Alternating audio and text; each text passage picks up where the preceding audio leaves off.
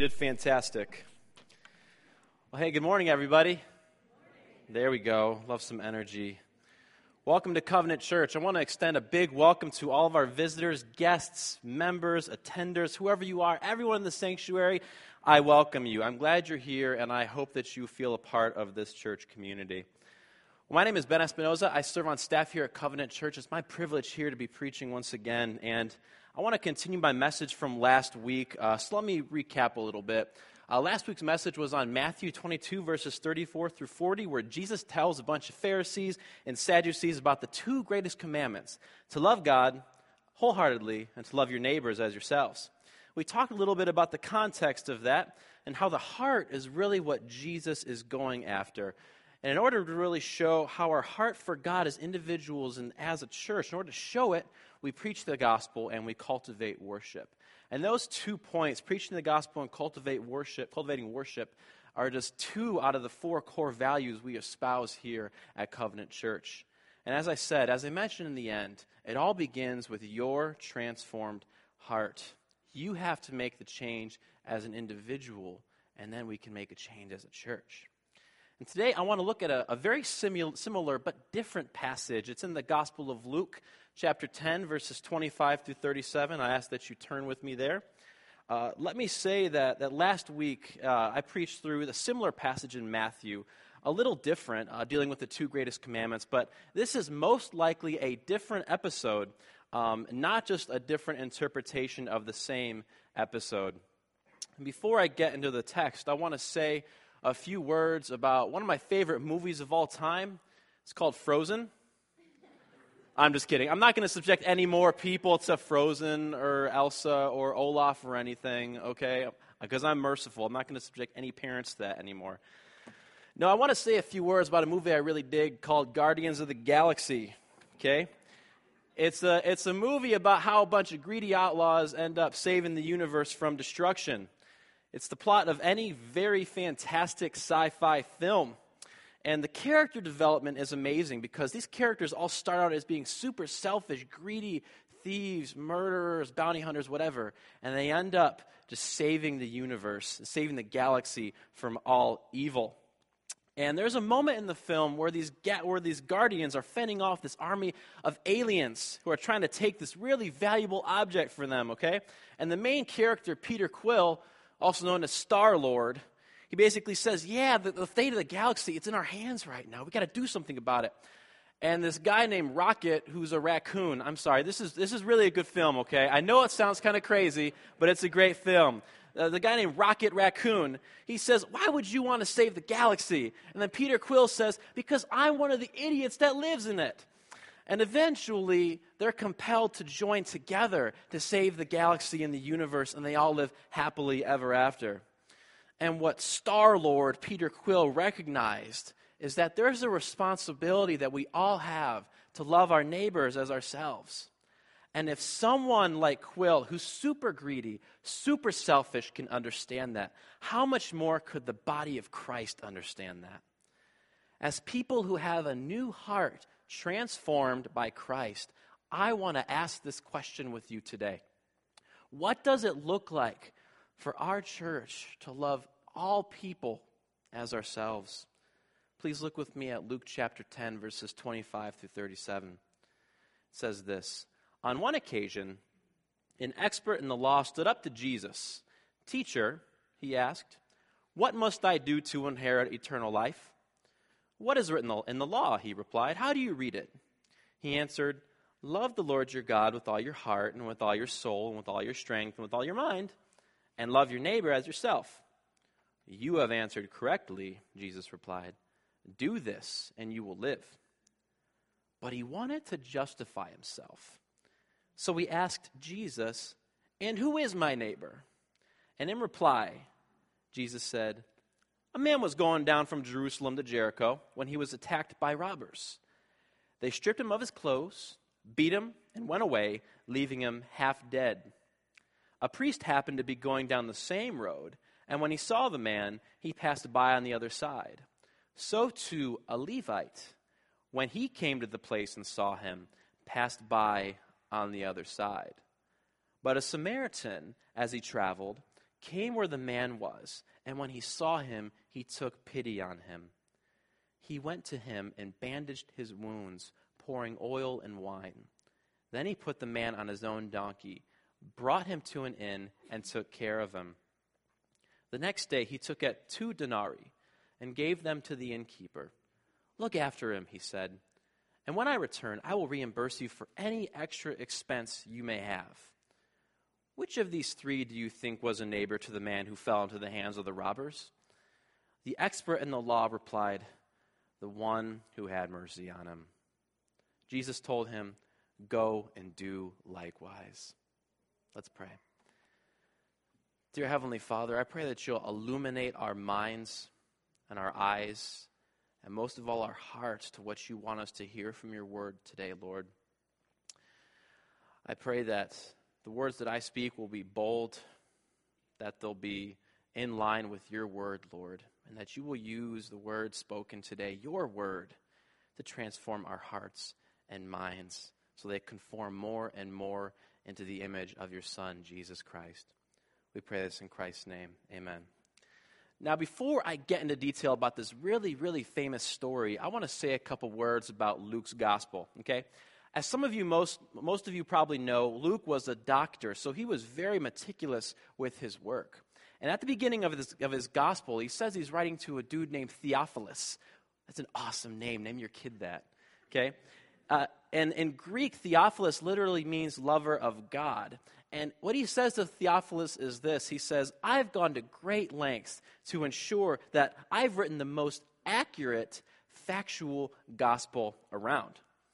So his goal was to create a factual testimony of Jesus Christ. And some historians have even said that the Gospel of Luke is one of the most accurate pieces of history in history. So, other than being incredibly accurate, Luke demonstrates in his gospel a lot of compassion. He shows Jesus' compassion toward the outcasts of society and the downtrodden. He was a wealthy Greek, doctor, but in spite of that, he still had a heart for people who weren't on the upper crust of society, which was unusual for a culture that was even more socioeconomically segregated than our own. And you see this emphasis time and time again in Luke's gospel, but nowhere in Luke's gospel is his own attention to the poor and down, downtrodden most evident than in our passage of Scripture, the famous parable of the Good Samaritan. So, in this passage, we see another teacher of the law trying to, to understand Jesus' message. And, and this episode doesn't continue any sort of series of events or anything like that. It's kind of a, an isolated incident. So, this teacher is, of the law is curious about what it takes to inherit eternal life. Now, if Jesus is who he says he is, he must have the right answer, this teacher probably thought. And notice that the teacher of the law calls Jesus teacher, showing he has some respect for Jesus' place, his knowledge of the Old Testament, the Hebrew Bible.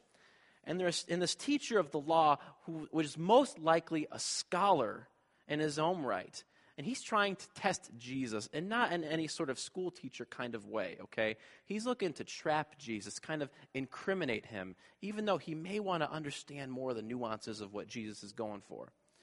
So Jesus' response to the teacher's inquiry is interesting. He doesn't say, well, here's the right answer.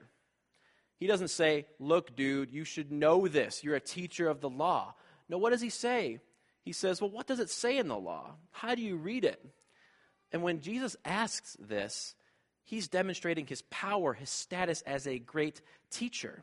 He's facilitating the learning going on in the Pharisee's mind. And this leads me to think that since Jesus can look so far into a man's heart, he probably saw a spark of righteousness, some genuine curiosity about who he was. And he's willing to indulge this teacher's curiosity, even if the teacher's motives are not pure. And the teacher of the law, he answers him by saying, Love the Lord your God with all your heart, with all your soul, with all your strength, with all your mind, and love your neighbor as yourself. Now, as I mentioned last week, that, that piece about loving the Lord your God with all your heart and everything, that quote derives from Deuteronomy 6 4 through 6. I won't go into detail about that since we talked about it last week. But in the second part of the verse, the teacher of the law was quoting a verse from Leviticus, which is like everybody's favorite book, right? Yeah, there we go. Crickets. He quotes Leviticus chapter 17, verse 18, and it says this Do not seek revenge or bear a grudge against anyone among your people, but love your neighbor as yourself. I am the Lord. Together, those two quotes from Deuteronomy and from Leviticus, those constituted what was known back day as the Great Commandment. So, for this teacher of the law to answer the specific way wasn't anything profound or miraculous or insightful. It was pretty basic, right? But Jesus' response is simple as well do this, and you'll have life. It's pretty straightforward teaching. How do you achieve eternal life? You love God with your whole heart. And as a result, you will love your neighbor as yourself. The commandment is to have faith and then manifest it through loving your neighbor. If you love God, you will love your neighbor as yourself. And if you love your neighbor as yourself, chances are you love God with your whole heart. But this is where the episode takes kind of a strange turn. This teacher has this super basic conversation with Jesus, but he's been enlightened. But the teacher decides to ask another question of Jesus, something that gives some insight or a clue into what is in his heart. He asks, But who is my neighbor? And Luke says the reason that he asked this is because he's trying to justify himself. And when the text says that the teacher of the law is trying to justify himself, he's trying to, to justify his own understanding of what the law says. You see, back then, there was a tradition among rabbis that, that was to teach that, yes, in order to be a true follower of Yahweh, the living God, you must love your neighbor as yourself. Except loving your neighbor didn't include loving the sinners or the unclean. And this idea led to the practice of some religious people to think that they were superior to those who were unclean. They thought what they could do is live in their small community and not have to engage anybody outside of it, the sinners. The law of the Old Testament, of the Hebrew Bible, exhorted the Jews to keep pure, not to touch things that were dead or could lead to death. They needed to stay clear of unclean things, especially unclean people. So, what this teacher is basically saying is come on, you're not actually suggesting that a sinner is my neighbor and that I have to love the sinner as myself. And this practice of avoiding unclean things probably led him to have some prejudice against people who were sinners or unclean. And this leads Jesus to telling the story of the Good Samaritan. Now, when we read through this story, it kind of lacks the punch that it would have had in Jesus' day, okay? You see, the Jews and the Samaritans were natural born enemies, all right? This wasn't a Ohio State Michigan rivalry. This wasn't like a Democrat Republican rivalry. This was God loves me, not you, have a nice day kind of rivalry, all right?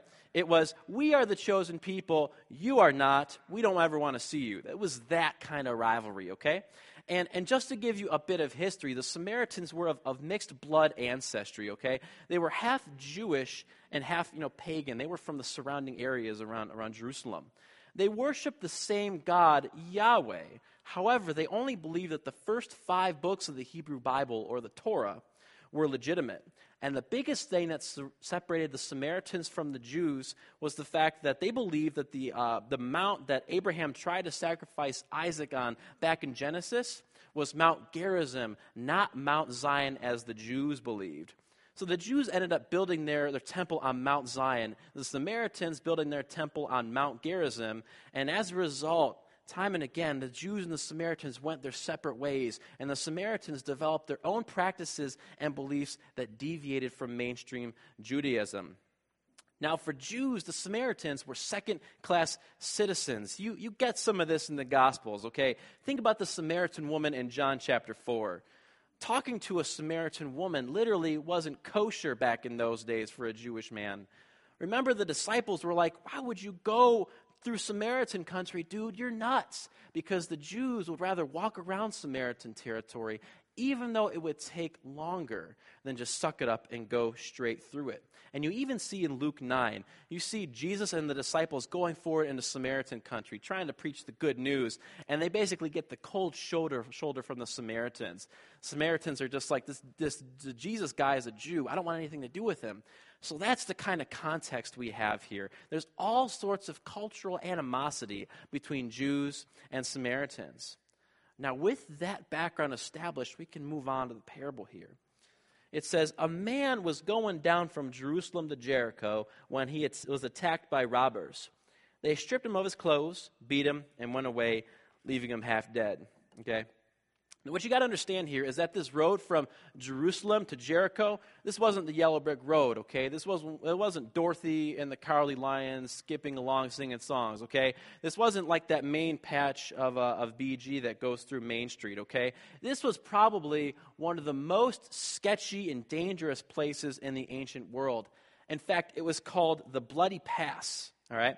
Because all the thieves would come out and just pounce and, and, and kill and rob uh, unsuspecting bystanders. The way the road meandered and curved made it so easy for robbers to come attack and steal from, from people.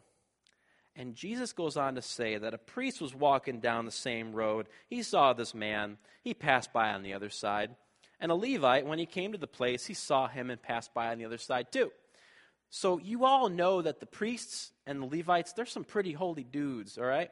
They were highly esteemed among the common people. They were like this higher plane of spiritual uh, existence above the regular common man. And as I mentioned before, the priests and the Levites held so tightly to the law, so they were so concerned with remaining ritually pure, or else they would forfeit their status as holy men.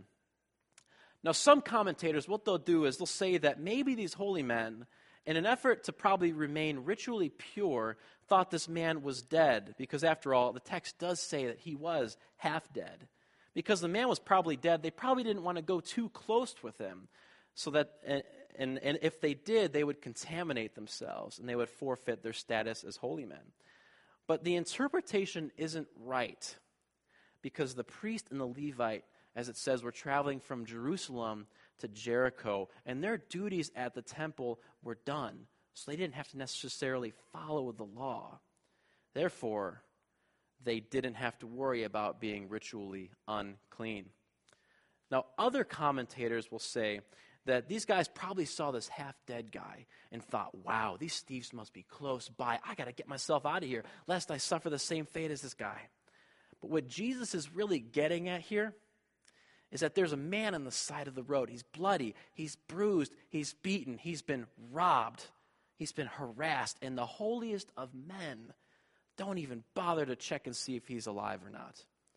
In other words, they don't love their neighbors as themselves, as it said so clearly in Leviticus.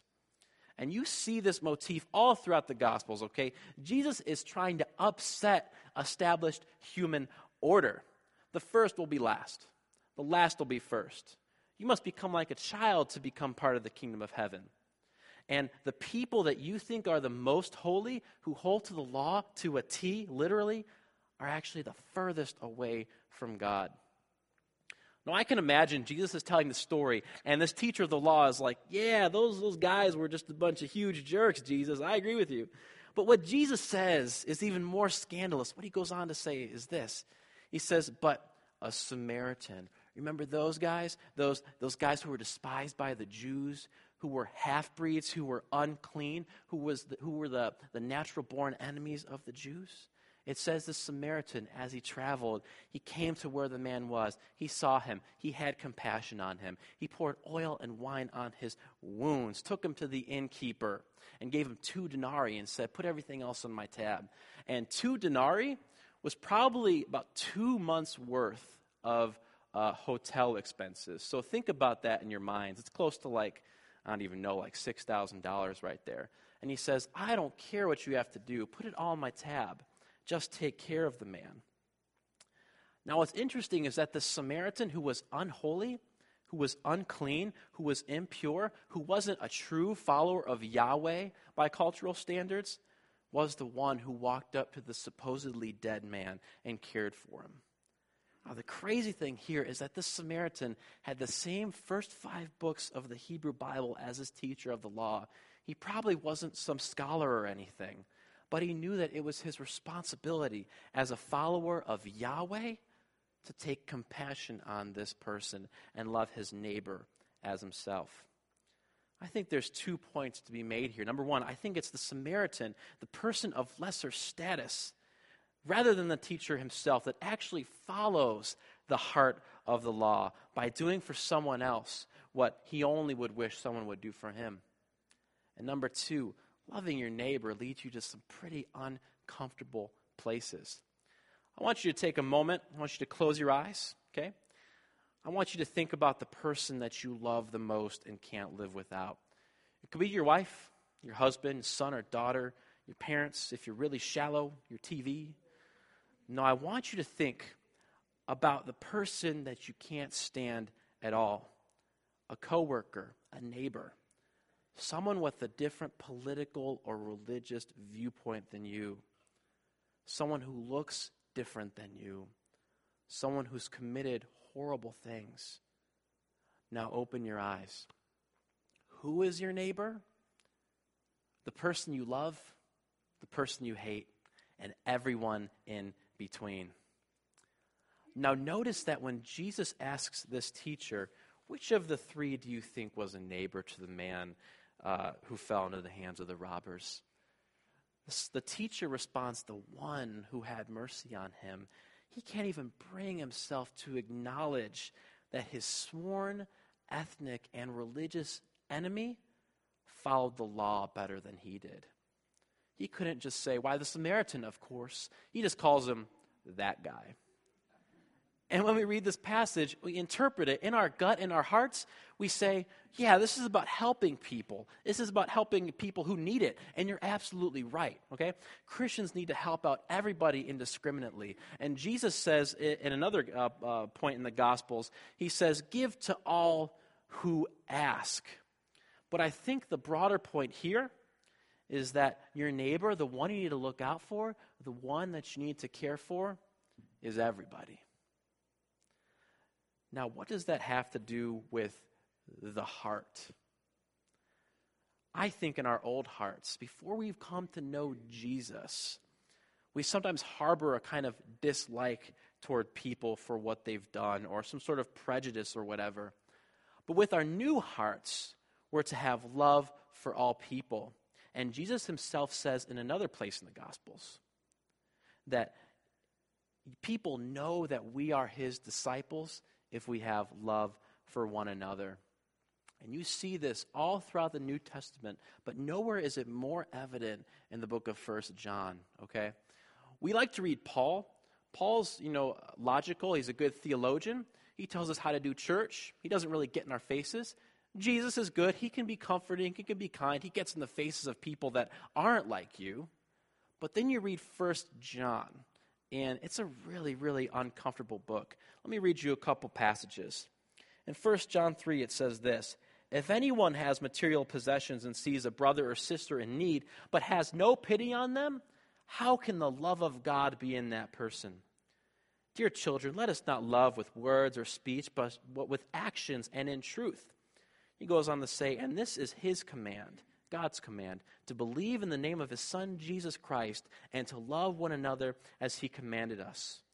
The one who keeps God's commands lives in him, and he in them. And this is how we know that he lives in us. We know it by the Spirit he gave us. He goes on to say that whoever does not love does not know God, because God is love.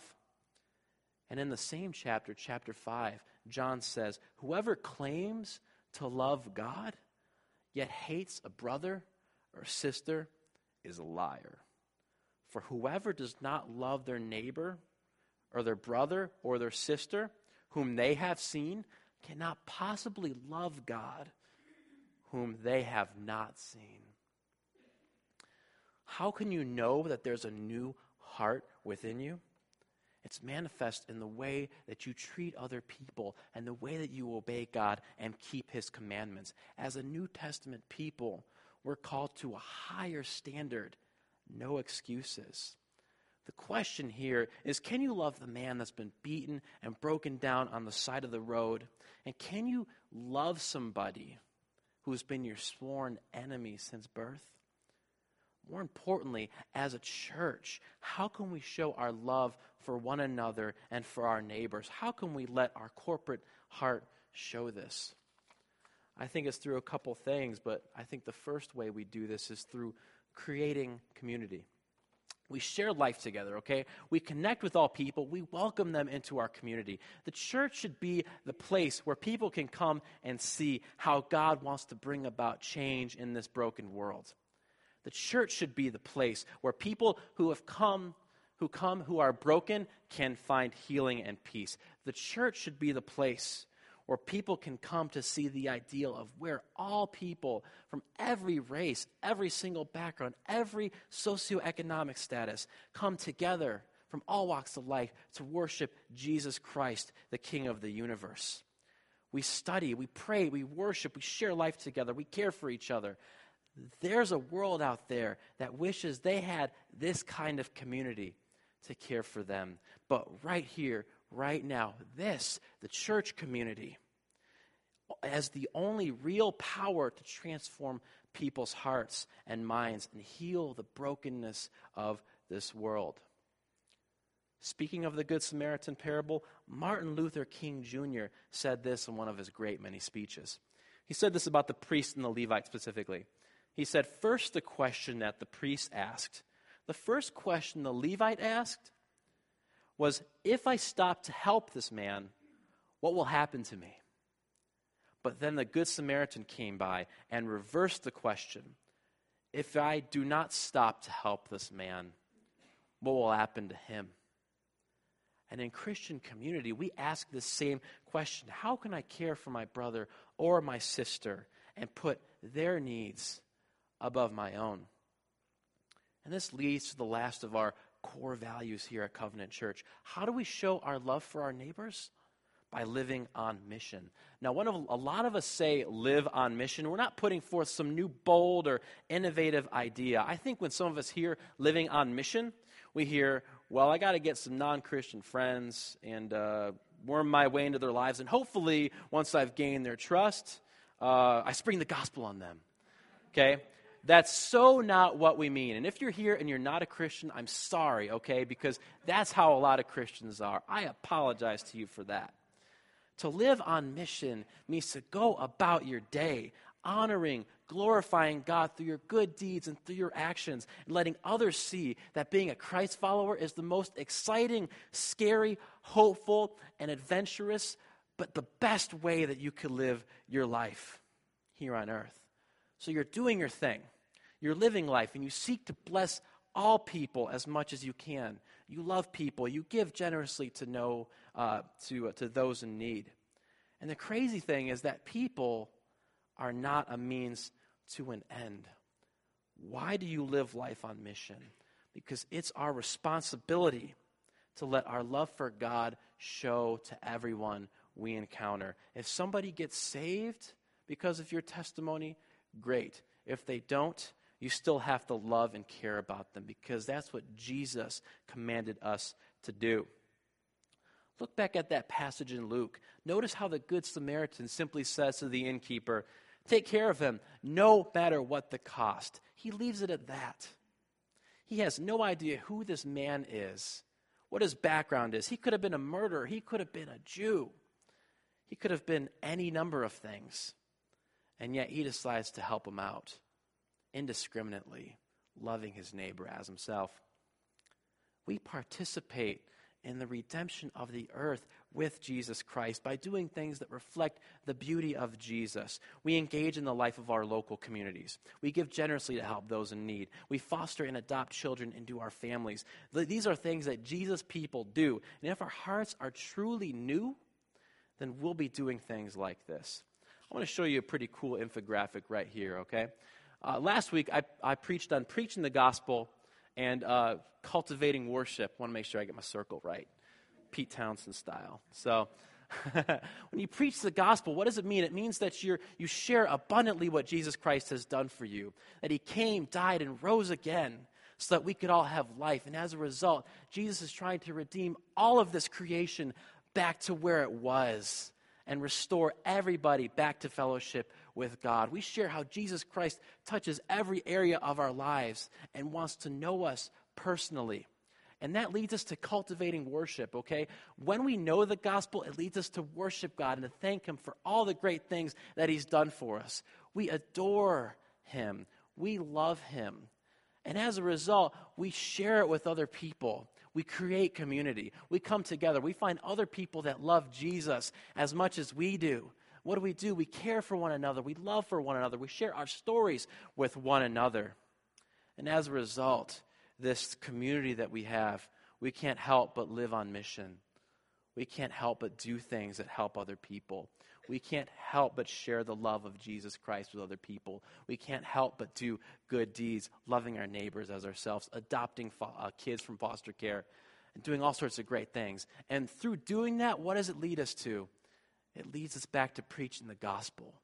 The good news that Jesus came, died, rose again, and he's trying to redeem all things back to himself. I said it last week, and it's kind of hokey and it's kind of cheesy, but I think it's pretty cool. Resolution is only one letter away from revolution.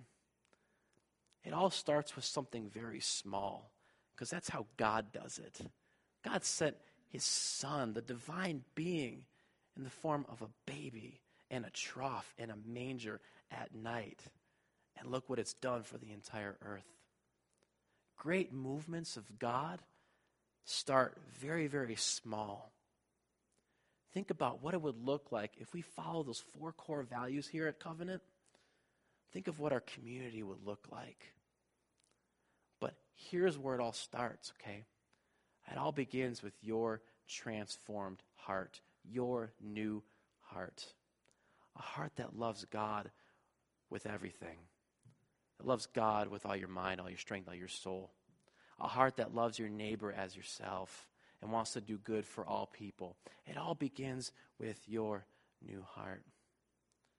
We must love our neighbors as ourselves. And like Jesus said, and I think it's a great way um, for us to think about this, he says, just go and do likewise. So let's go do likewise. Let's go love our neighbors as ourselves. Let's let our heart for God, our heart for others show in everything that we do. Please stand with me as we pray. Dear Lord, we thank you for the gift of your love, the gift of grace, the gift of hope, Lord. Thank you for showing us the way in Jesus Christ, Lord. And I pray that you'll help us to be courageous and bold and truthful, living our lives on mission, preaching your word, worshiping, uh, being in community with people, Lord.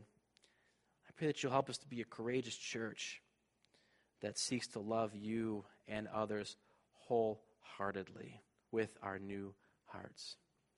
We pray this in Christ's name. Amen.